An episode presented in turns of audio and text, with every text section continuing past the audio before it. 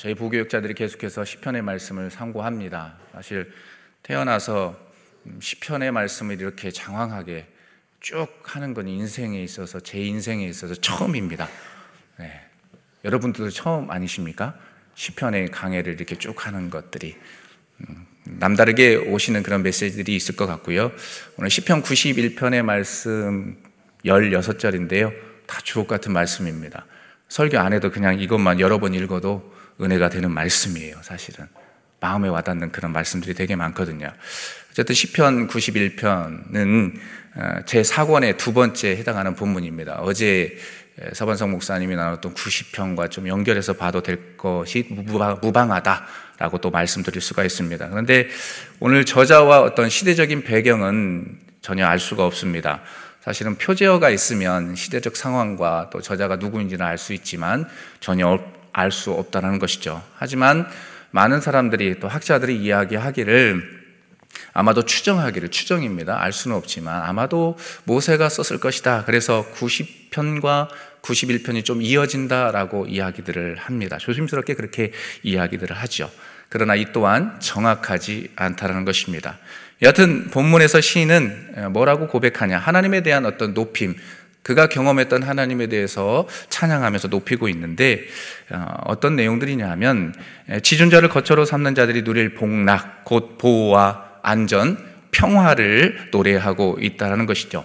여기에서 말하는 지, 지존자, 지존자는 원어적 의미로 봤을 때 높으신 분, 지고하신 분이라고 할 수 있습니다. 원어적 의미로 볼 때 그렇습니다. 그러니까 다시 이야기하면 전지전능하신 하나님을 이야기하고 있는 것이죠. 또한 지존자여 전능하신 하나님의 그늘 아래 거하는 자 어떤 어려움 가운데 있어도 하나님의 보호 아래 있기에 안전함을 누릴 수 있음을 시인은 노래하고 있습니다.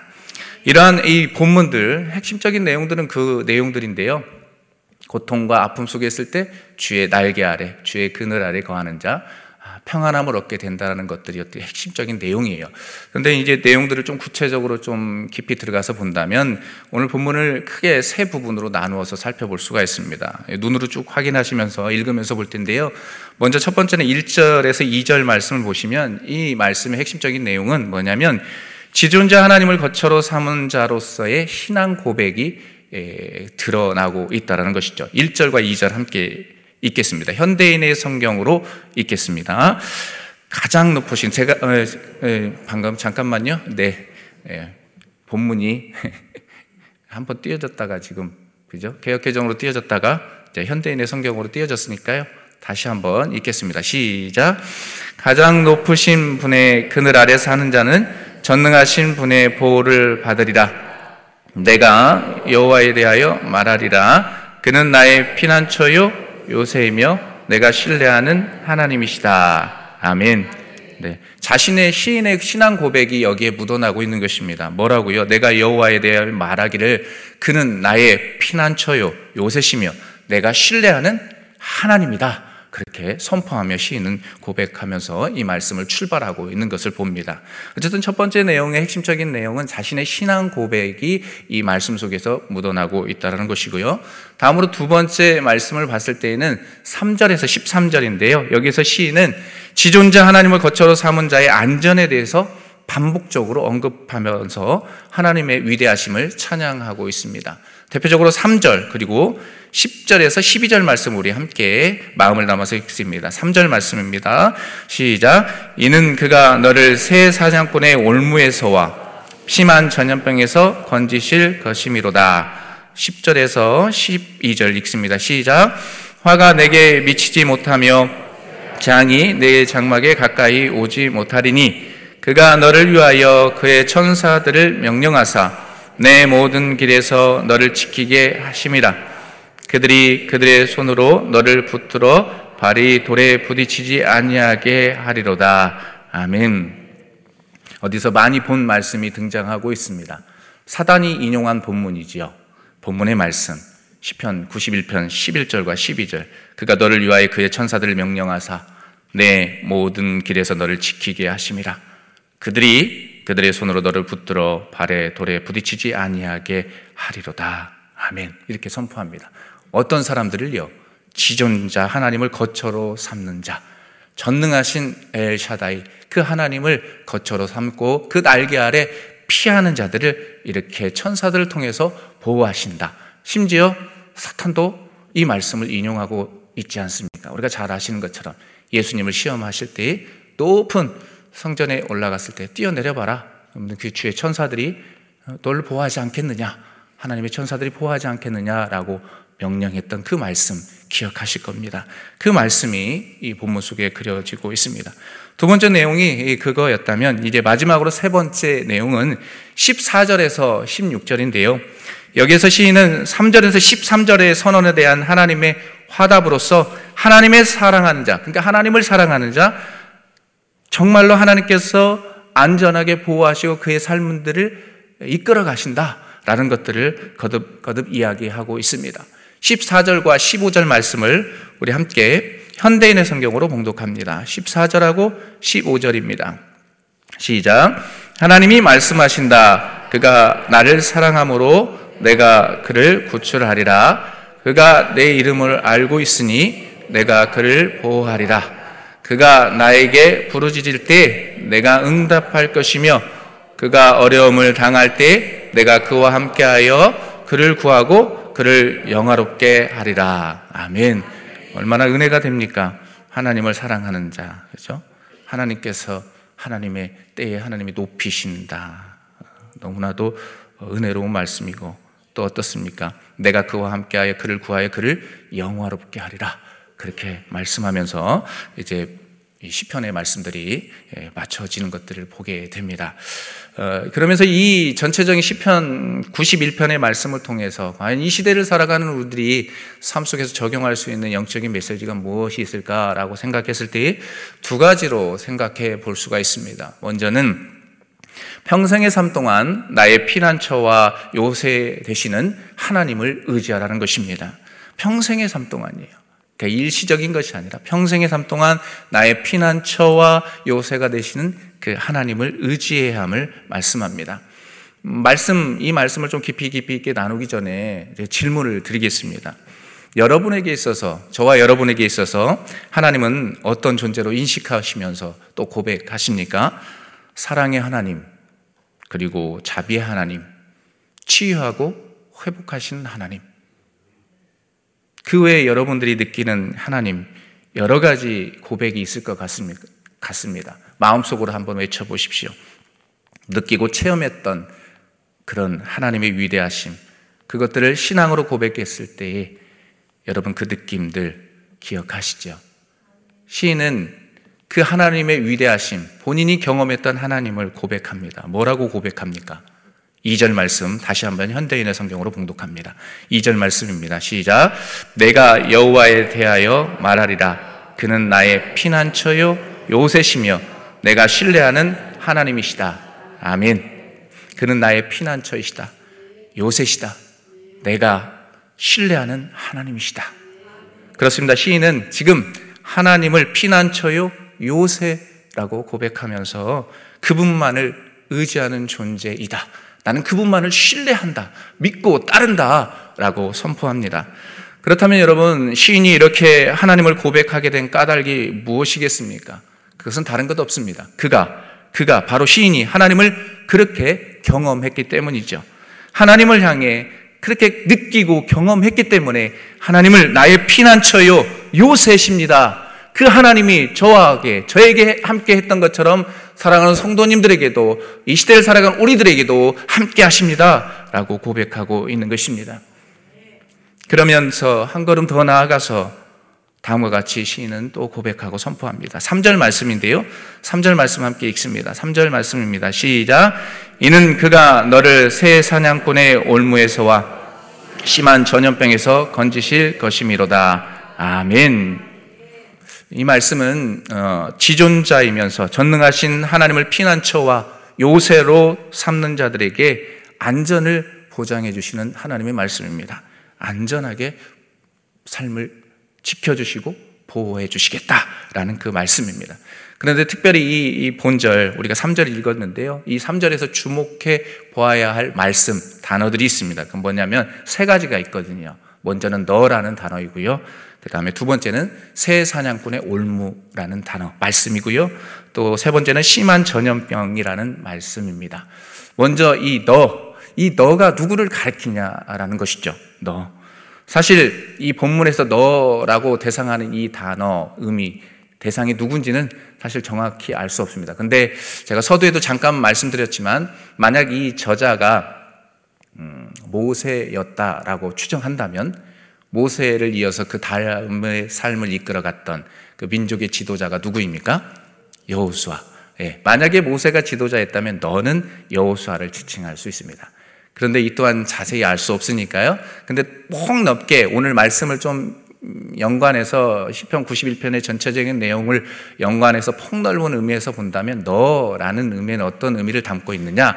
어떤 사람이 대상이냐면 바로 하나님을 신뢰하고 믿는 자들을 대상하고 있다는 거죠. 그래서 너라고 이야기하고 있는 것입니다. 다음으로 새 사냥꾼의 올무라는 말씀입니다. 이것은 하나님의 사람을 실족해 하거나 또 회방하기 위한 그 악인들의 은밀하고 음흉한 술책을 이야기합니다. 그것을 일컬어서 새 사냥꾼의 올무라고 이야기하고 있습니다. 자, 이제 마지막 세 번째는 제가 뭐라고 했습니까? 심한 전염병에 대한 의미를 좀 깊이 알아봐야 된다고 말씀드렸지 않습니까? 이 심한 전염병이라는 이 단어, 이 말씀 안에는 어떤 의미가 있느냐 하면 하나님의 사람을 향한 악인들의 극심한 비방을 내포하고 있습니다.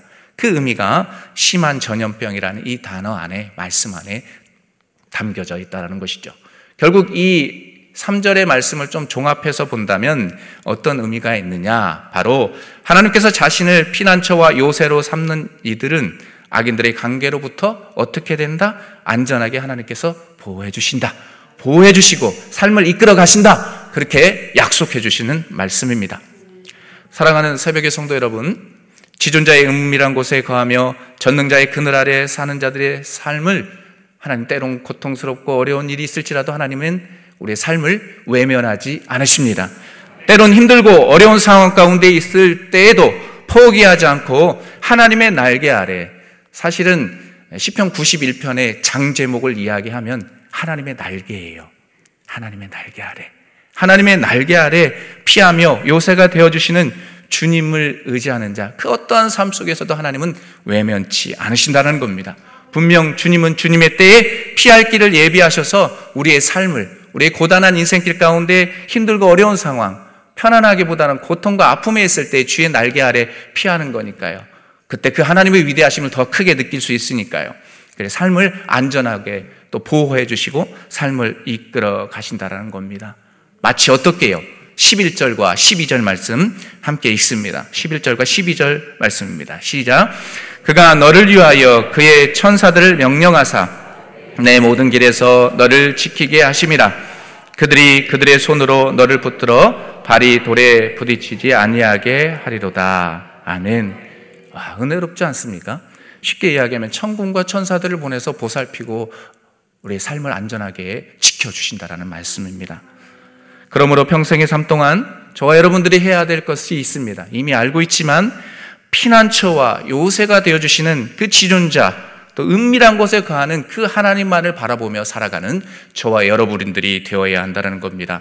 우리가 하나님의 품을 벗어나는 순간 우리는 어떻게 됩니까? 세상의 위협으로부터 노출되어 안전을 보장받을 수 없기 때문입니다. 그렇기 때문에 하나님의 날개 아래 하나님의 그 위대하심 아래 피난처가 되시는 그 하나님 품에 거하는 존재가 되어야 하는 것이죠. 오늘 또 이러한 하나님의 말씀을 의지하면서 세상 속에서 우리의 피난처와 요새가 되어주신 주님을 평생의 삶 동안 평생의 삶 동안 의지하며 믿음길을 걸어가는 존재가 있기를 우리 주님은 원하고 계시고 그러한 삶들을 살아가기를 우리 주님이 원하심을 잊지 마시길 바랍니다. 그러면서 기억하십시오. 그렇게 살아가는 이들에게 무엇을 약속해 주셨느냐? 이사야 43장 2절 말씀입니다. 함께 읽습니다. 시작. 내가 물 가운데로 지날 때에 내가 너와 함께 할 것이라. 강을 건널 때에 물이 너를 침몰하지 못할 것이며 내가 불 가운데로 지날 때에 타지도 아니할 것이요 불꽃이 너를 사르지도 못하리니 아멘. 은혜롭지 않습니까? 불꽃이 너를 사르지도 못한다. 사드락과 메삭과 아벤누고에게 임하였던 그 하나님의 위대하심이 오늘의 삶의 현장에서도 저와 여러분들에게도 임한다라는 겁니다. 어떠한 사람들에게요? 하나님을 피난처로 삼는 이들에게. 하나님이 나의 요새라고 느끼며 선포하는 이들에게 그런 은혜들을 허락하신다라고 그렇게 말씀하십니다. 저와 여러분 평생의 삶 동안 잊지 마십시오. 여호와는 나의 피난처시요 요새가 되어 주십니다. 그분만을 의지하며 나아가오니 우리의 삶을 이끌어 주십시오 라고 선포하실 때에 하나님께서 일하시고 우리의 삶을 선하게 이끌어 가실 줄 믿습니다. 자, 두 번째로 얻게 되는 영적인 교훈은 하나님을 사랑하는 자 영생의 은혜를 허락받게 된다는 것입니다. 16절 말씀인데요. 16절 말씀을 우리 현대인의 성경으로 함께 읽습니다. 내가 그를 장수하게 하여 만족을 누리게 하고 그에게 내 구원을 보이리라. 아멘. 본절에서 하나님께서 당신을 사랑하는 자에게 주실 최상의 복에 대해서 말씀합니다. 최상의 복.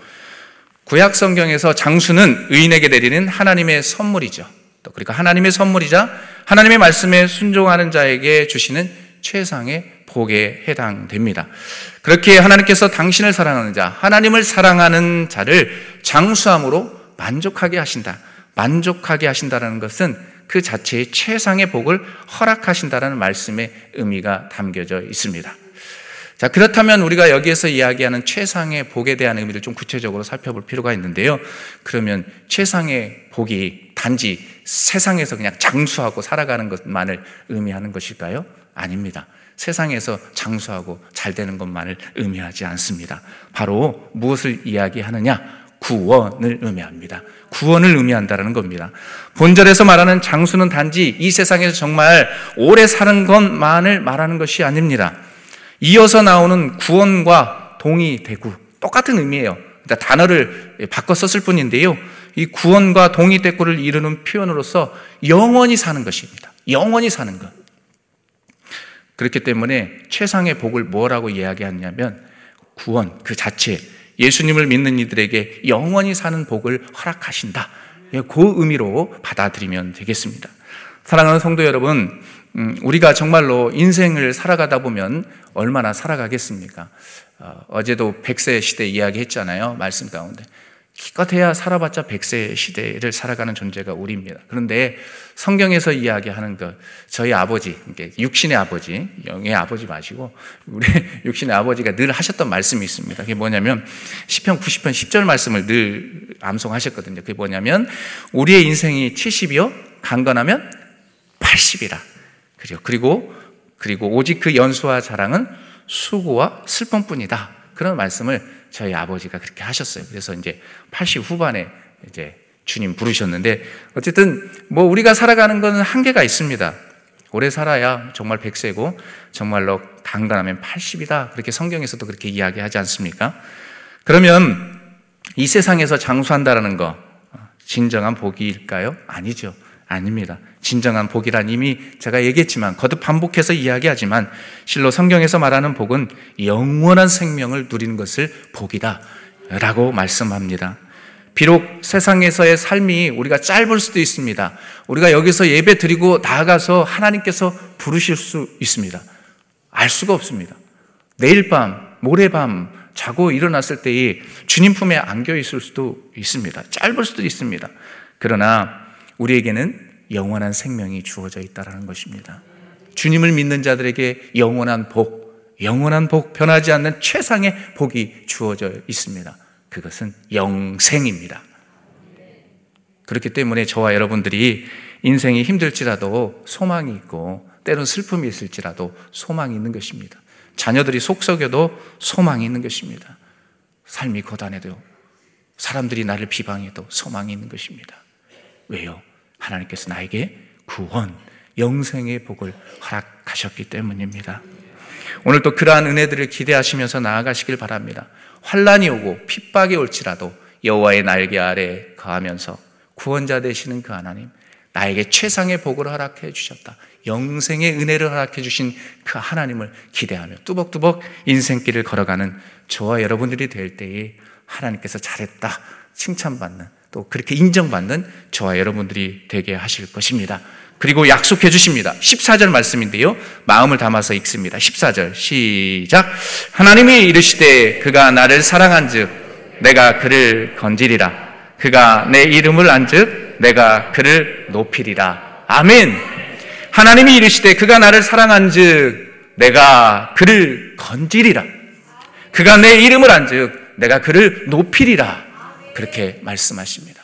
이 말씀들 또 시편 91편의 말씀을 기억하시면서 오늘 한 날도 살아내시고 평생의 삶을 살아내셔서 고단하고 힘든 이 세상길에 기쁨으로 웃으면서 살아가는 저와 여러분들의 삶이 되시기에 주님의 이름으로 간절히 축복합니다. 기도하겠습니다. 우리 기도할 때에 오늘 주신 말씀을 떠올려 보시길 바랍니다. 16절의 말씀인데요. 뭐 두서없이 나눴지만 이 말씀 가운데 붙잡을 수 있는 그런 말씀들이 있을 것입니다. 하나님, 우리의 평생의 삶 동안 나의 피난처가 되어 주시고 나의 요새가 되어 주신 그 하나님의 그늘 아래 거하는 존재가 되게 하여 주옵소서. 하나님, 또한 우리에게 허락하셨던 그 복들이 있습니다. 하나님을 사랑하는 자들에게 영생의 복을 허락하셨습니다. 그 은혜들을 기억하며 나아가게 하시고 또 우리의 가정을 돌봐 주십시오. 이 나라 이 민족 이 땅을 국률이 여겨 주옵소서. 어둠의 권세들이 떠나가게 하여 주옵소서. 마음껏 복음을 전할 때에 많은 사람들이 경청할 수 있는 그 시대가 오게 하여 주옵소서. 그리스도의 계절이 오게 해주시라고 이 시간 주여 한번 외치고 기도합니다. 주여 하나님 아버지 하나님 아버지 하나님 아버지 이 시간 귀한 말씀을 떠올리면서 기도합니다. 하나님 아버지 나의 피난처가 되어주시고 나의 요새가 되어주시는 그 하나님을 의지하며 하나님 나아가오니 우리의 삶을 그렇게 하나님 우리를 삶을 우리의 인생길을 보호하여 주옵소서 하나님 아버지 주님 품에 꼭 품어주십시오 하나님 품에 꼭 품어주시길 바랍니다. 하늘의 천군과 천사들을 통해서 우리의 삶을 선하게 이끌어가 주옵소서. 하나님 아버지 영생의 복들을 허락해 주셨습니다. 하나님을 사랑하는 자들에게 영생의 복들을 허락해 주셨으니 그 하나님의 은혜를 기대하며 나아갈 수 있는 우리가 될 수 있도록 성령 하나님 함께하여 주옵소서. 하나님 이 땅을 긍휼히 여겨 주시고 우리 이 땅에 하나님 가정들을 회복시켜 주옵소서. 상처 많은 가정 아픔 많은 가정들을 일으켜 세워 주시기를 원합니다. 하나님의 말씀으로 세워 주시기를 원합니다. 복음으로 말씀으로 이 땅에 많은 가정들이 다시금 일어날 수 있도록 성령이여 은혜를 베풀어 주옵소서. 하나님 아버지 정치 경제 문화 전반에 여러 가지 어려운 상황 가운데 있습니다. 하나님 첫째 기근과 하나님 환란과 여러 가지 어려움들이 있습니다. 하나님 이 땅 이 민족 전 세계를 극률히 여겨 주셨어 하나님 마음껏 복음을 전하게 하시고 악법들이 따라가게 하여 주시고 하나님 복음을 마음껏 전하며 하나님을 높여드릴 수 있는 참된 그리스도의 계절이 오게 하여 주시기를 원하오니 주여 은혜를 베풀어 주옵소서. 그저 하나님 아버지 형식적으로 외치는 것이 아니라 내 삶 속에서 하나님 내 내면에서 깊은 내면에서 하나님을 높이며 찬양하게 하시고 더욱더 이 나라 이 민족을 위해 기도하게 하시고 하나님 우리의 가정을 위해서 기도하게 하시고 또 하나님 아버지 정말 주님이신 말씀을 품고 평생길을 살아가는 거룩한 하나님의 백성들이 다 될 수 있도록 주여 은혜를 베풀어 주옵소서. 주님 은혜를 베풀어 주옵소서 지존자의 음물에 인밀한 곳에 거주하면서 전능자의 그늘 아래 사는 자에게 주시는 그 하나님의 은혜를 기대하며 하나님 나아갑니다. 하나님이 나의 피난처시고 요새가 되어 주심을 믿으며 평생길을 걸어가겠습니다. 하나님 그저 슬프고 고통스러울 때만 하나님을 의지하는 것이 아니라 매일매일의 삶 속에서 그런 삶들을 살아내게 하여 주옵소서. 주님의 이끄심에 주님의 말씀에 예민함을 가지고 하나님 영적인 예민함을 가지고 살아가는 우리가 되게 할 때에 하나님 인생길이 기쁨이 있고 때론 슬픔이 있을지라도 그 환경 속에서 이겨내는 그런 능력을 경험하게 될 줄 믿습니다. 그러한 은혜들을 기대하면서 오늘 또 하루를 살아낼 때에 주님 동행해 주시고 어려움들이 있을 때에 천군과 천사를 통해서 보호해 주시고 안전을 보호해 주셔서 기쁨으로 하루하루의 삶들을 살아내게 하여 주옵소서. 그러한 은혜들을 기대하고 존귀하신 예수 그리스도의 이름으로 기도하옵나이다. 아멘. 주여, 주여, 주여. 하나님 아버지 주여 주여 부르짖습니다. 주여 주여 부르짖는 우리들에게 하나님